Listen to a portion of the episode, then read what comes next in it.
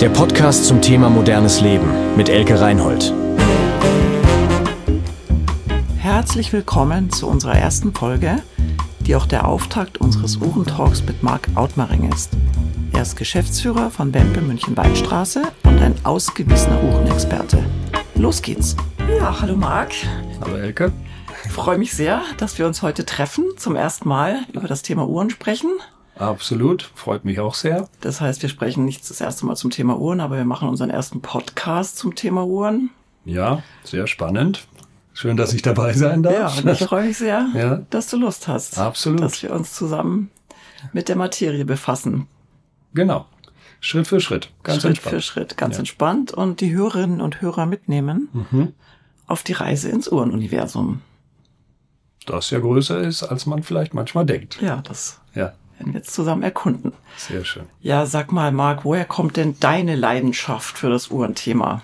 Ja, das ist jetzt, äh, ich will jetzt lieber nicht zu weit ausholen, aber natürlich ist es ganz einfach bei mir, weil ich in, in diese Branche reingeboren wurde. Also äh, mein Vater hat mir dieses Gen einfach mitgegeben. Auch sein, seine Eltern waren schon äh, Juweliere bei uns in dem kleinen Heimatort damals und ich wäre jetzt quasi die dritte Generation geworden, habe aber nichts anderes kennengelernt. Als kleines Kind stand ich schon bei uns im Laden vorm Fenster vor dem vorm Schmuck, vor den Uhren und war dann eigentlich von Anfang an begeistert und kenne einfach nichts anderes. Das ist so ein bisschen, aber ich wurde ja nicht gezwungen. Also es ist schon so, dass ich von alleine diese Leidenschaft dann für mich entdeckt habe, aber es ist, wurde mir einfach vorgelebt.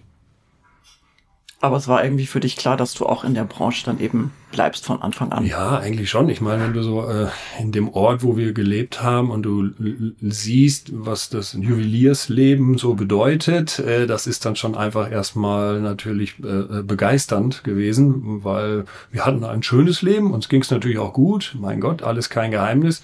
Und wenn man dann für sich entdeckt, dass einem das auch noch Spaß macht und dann auch diesen Lebensstil vom Vater so ein bisschen weiterleben kann, dann ist, spricht erstmal gar nichts dagegen, äh, sich da auch weiter mit zu beschäftigen.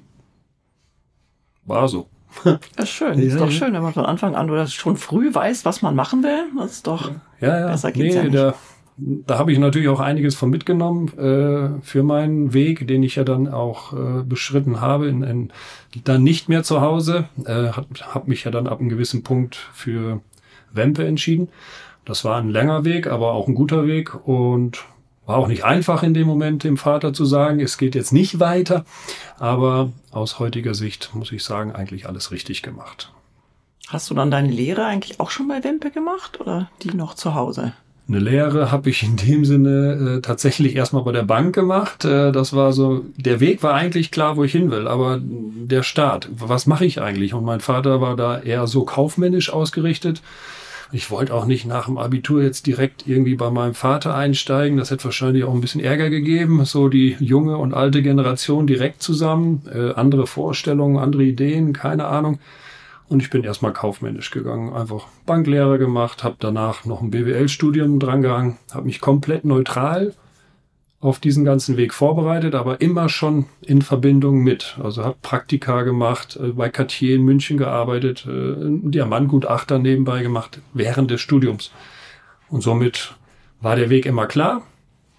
Wollte eigentlich auch nur ein bisschen Erfahrung sammeln nach dem Studium bei Wempe, beim Branchenprimus, einfach mal zu sehen, wie machen die das so, was kann ich dann da mitnehmen.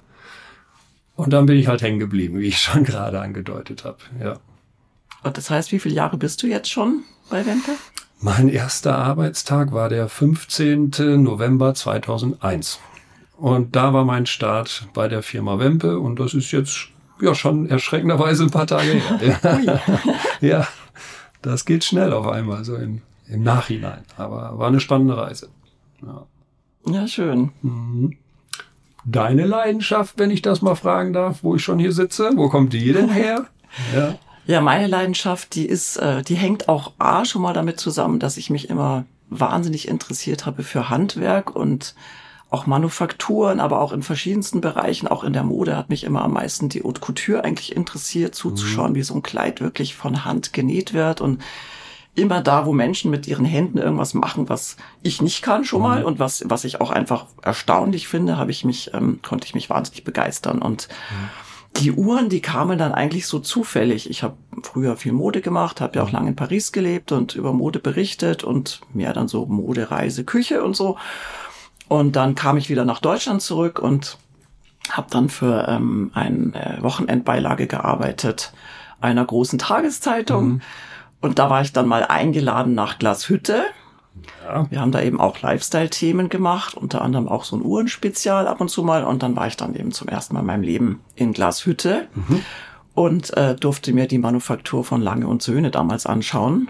Spannend, auf und, jeden Fall. Ja, ja da habe ich wirklich gestaunt und ja. da stand ich da und hab, durfte den Uhrmacher über die Schulter schauen, auch mal selber was mhm. in die Hand nehmen, Schräubchen oder sowas. Mhm. Und war dann schon von Anfang an so begeistert, äh, wie man so feinmotorisch und feinmechanisch arbeiten kann und was da so entsteht. Und das habe ich dann irgendwie behalten, diese Begeisterung. Und bis heute ähm, bin ich immer völlig baff, wenn ich in einer Manufaktur bin und äh, habe jetzt vielleicht 30, 40 Manufakturen besichtigt, manche auch schon zwei, dreimal und mir wird's nie langweilig. Ich finde es immer Mehr wieder toll. Ich auf jeden Fall. Ja, nicht schlecht. Dann hast du bringst du definitiv einen guten Erfahrungswert damit. Das ist schon spannend, ja.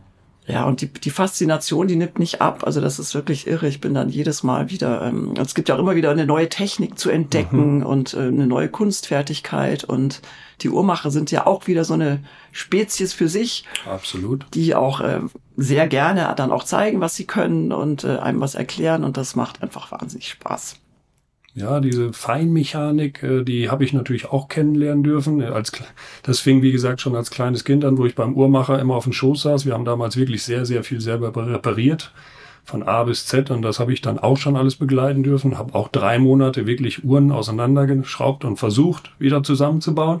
Also da habe ich einen Einblick bekommen. Ich hatte sogar auch eine leichte Fingerfertigkeit, die, wo ich auch in, in wirklich in die Mechanik hätte eintauchen können. Äh, lag mir sogar.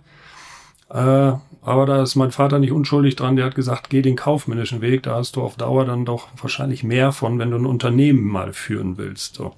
Aber die, das Interesse, gerade bei dieser Feinmechanik, äh, man dann einfach mal anfängt, äh, damals mit dem Wecker natürlich etwas gröber, den auseinanderzubauen. Ja, das war schon spannend, wie das alles so funktioniert und die Räder ineinander greifen und daraus dann diese ganzen Funktionen auch abzuleiten sind.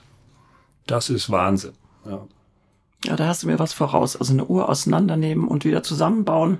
Mhm. Das könnte ich leider nicht. Ja, zusammenbauen war auch wirklich äh, die Herausforderung dabei. Das hat auch nicht immer geklappt. Und dann auch äh, mal einen kleinen Öltropfen auf eine Stoßsicherung bringen. Also wer jetzt ein bisschen in dem Thema drin ist, der weiß vielleicht, was ich meine. Da braucht man auch ein ganz, ganz, ganz ruhiges Händchen für. Und äh, ja, war schon, war schon spannend. Ja.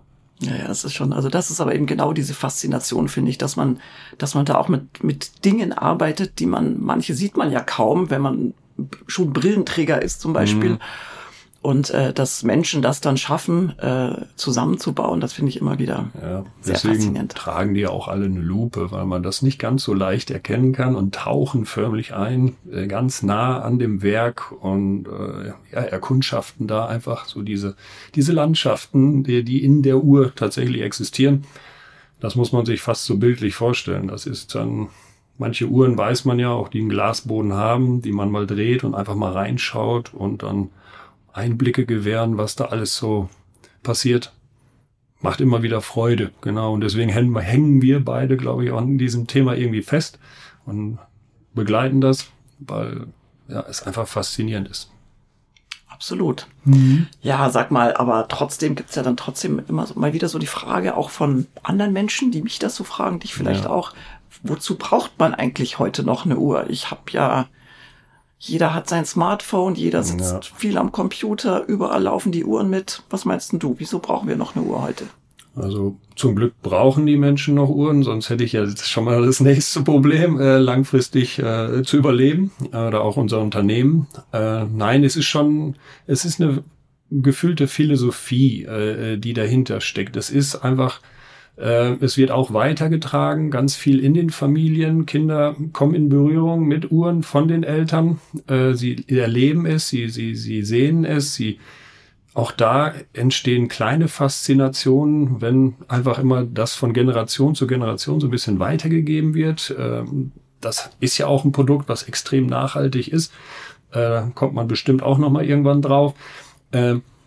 Klar ist so eine Uhr aus heutiger Sicht irgendwie überflüssig, aber auf der anderen Seite dieser Gedankengang, der dahinter steckt, wie eine Mechanik diese Uhrzeit, diese Funktion, diese Anzeigen irgendwo darstellen kann, das äh, erreicht man immer wieder. Auch die neueste Generation, die junge Generation äh, erreicht man damit, einfach in Nebensätzen es anzudeuten, dann entsteht Interesse, die wollen wissen, wie funktioniert das.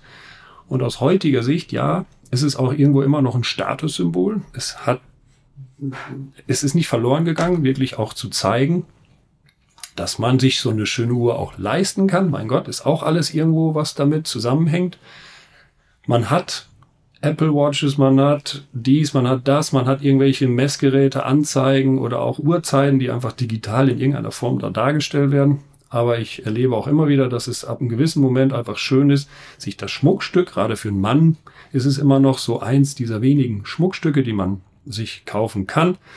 Äh, es ist einfach schön, ein Schmuckstück zu tragen und dann strahlt die auch was aus, sagt auch ein bisschen was über sich selbst aus. Was trage ich? Wie trage ich's? Und äh, ja, da hört die Faszination einfach nicht auf. Und, und deswegen denke ich, stirbt es auch nicht aus, weil einfach es so einen, auch einen schönen Charakter hat, auch so eine Uhr auch weitergeben zu können, auch weiter leben lassen zu können.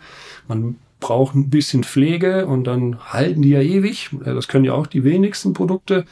Sie werden auch in gewisser Hinsicht nicht alt. Es gibt diese Ikonen, die kann man immer weiter tragen, auch für die nächsten 100 Jahre. Das ist ein Design, das ist in den Köpfen. Sorry, jetzt, ich könnte schon wieder da ein bisschen länger drüber reden, aber es ist einfach, was ich ja hier tagtäglich erlebe, im Geschäft, in den Gesprächen. Die Faszination hört nicht auf. Und das, glaube ich, ist so ein Mythos fast schon, wodurch mechanische Uhren weiterleben werden.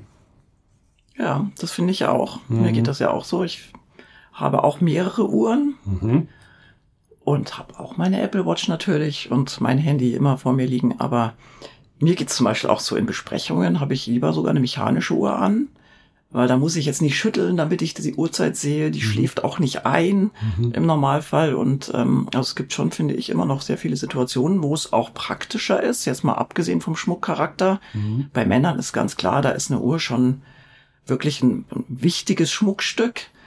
Bei Frauen, naja, im Prinzip natürlich auch. Ne? Frauen sogar auch, vielleicht sogar ja, fast noch mehr.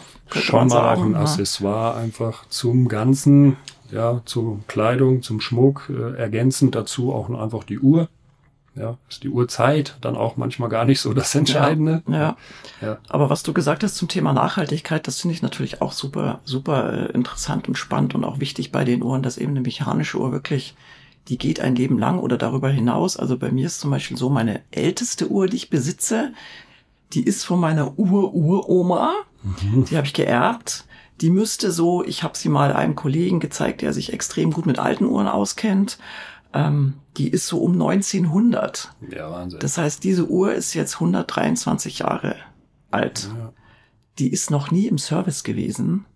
Also Wow, ich habe da mal okay. ein neues Armband dran gemacht. Ja. Wir haben sie dann gemeinsam geöffnet mal, das ist jetzt auch schon ein paar Jährchen her, aber die sah von innen aus wie neu. Und er hat aber auch bestätigt, dass das das Originalwerk ist. Eine Handaufzugsuhr natürlich ganz schmal, ganz flach, ganz klein und hat sogar eine kleine Sekunde. Über solche Sachen reden wir ja immer mhm. auch mal, was das mhm. bedeutet. Aber auf jeden Fall sogar eine Sekundenanzeige und ähm, ich nehme die aus dem Schächtelchen, ziehe die auf und sie läuft. läuft. Immer ja. noch. Und das ist einfach schon sehr faszinierend, finde ich. Ja, Klar braucht die auch Pflege. Das ist jetzt mal aus meiner ja, Sicht, muss ich den Hinweis geben, ja, weil nach so einer langen Zeit, da muss man neues Öl ran. Da sind auch viele Teile sehr verschlissen, würde ich jetzt mal behaupten. Aber ja, Uhren laufen sich auch irgendwie ein, ineinander ein. Die Teile sind dann irgendwann so, dass sie einfach weiterlaufen. Aber naja, äh, sie, sie würde sich über frisches Öl sicherlich auch freuen. Aber aus Uhren aus so einem Alter, klar, da muss man schon Richtung Restaurierung denken. Da geht schon wieder ein bisschen mehr wirklich in die hohe Kunst rein. Äh, jüngere Uhren, die kann man natürlich schneller äh, mit einem Service versehen und auch äh, ja brauchen die. Die haben schon eine hohe Gangleistung. Ja, also da, da wundert man sich, wie, wie viel die Rädchen doch arbeiten innerhalb einer Uhr. Und das ist schon auch ein hoher, hoher Anspruch, ein hoher Verschleiß. Äh, den sollte man nicht unterschätzen und deswegen kann man da auch alle paar Jahre bieten, bieten Juweliere ja an, so wie wir auch, immer mal testen lassen, immer mal ein bisschen checken lassen, prüfen lassen, wie ist so die Kraft innerhalb der Uhr und daraus leitet man das dann ab. Ja. Aber klar, die Nachhaltigkeit, das können diese Uhren. Und im Verhältnis sind wir eine kleine Branche, äh, nehmen da auch nicht so viel Ressourcen in Anspruch, wie man das vielleicht denkt. Ja, über, über Golduhren in irgendeiner Form kann man sicherlich immer mal nachdenken, aber im, im Verhältnis ist es wirklich klein und extrem äh, langfristig, wie diese Uhren laufen. Und die kann man in Generationen weitergeben. Und da, da verbraucht man ja nicht mehr viel an, an Energie und Ressourcen und sonst was. Äh, das, das bringt eigentlich dieses Produkt mit sich und hat dadurch auch absolut was Charmantes wieder, ja. Ja, schön. Ja, ich würde mal sagen, dann komme ich mal nächstes Mal mit meiner alten Uhr ja. und bring die mal mit. Wir ja, würden da gerne mal reingucken, von euch, ob überhaupt noch ein, ein Funken äh, von Öl vorhanden ob da noch ist. was ja. drin ist. Vielleicht ziehe ich sie mal vor, ich habe jetzt nicht mehr an und nicht mehr auf und Ja. bring sie mal erstmal vorbei. Ja, wenn sie läuft. Dann gucken Naja. wir mal. ja, super. Okay. Dann, ja, vielen Dank. War schon mal ein entspannter Start. Fand ich auch super. Ja, Danke, Marc. sehr gerne. Bis bald. Bis bald.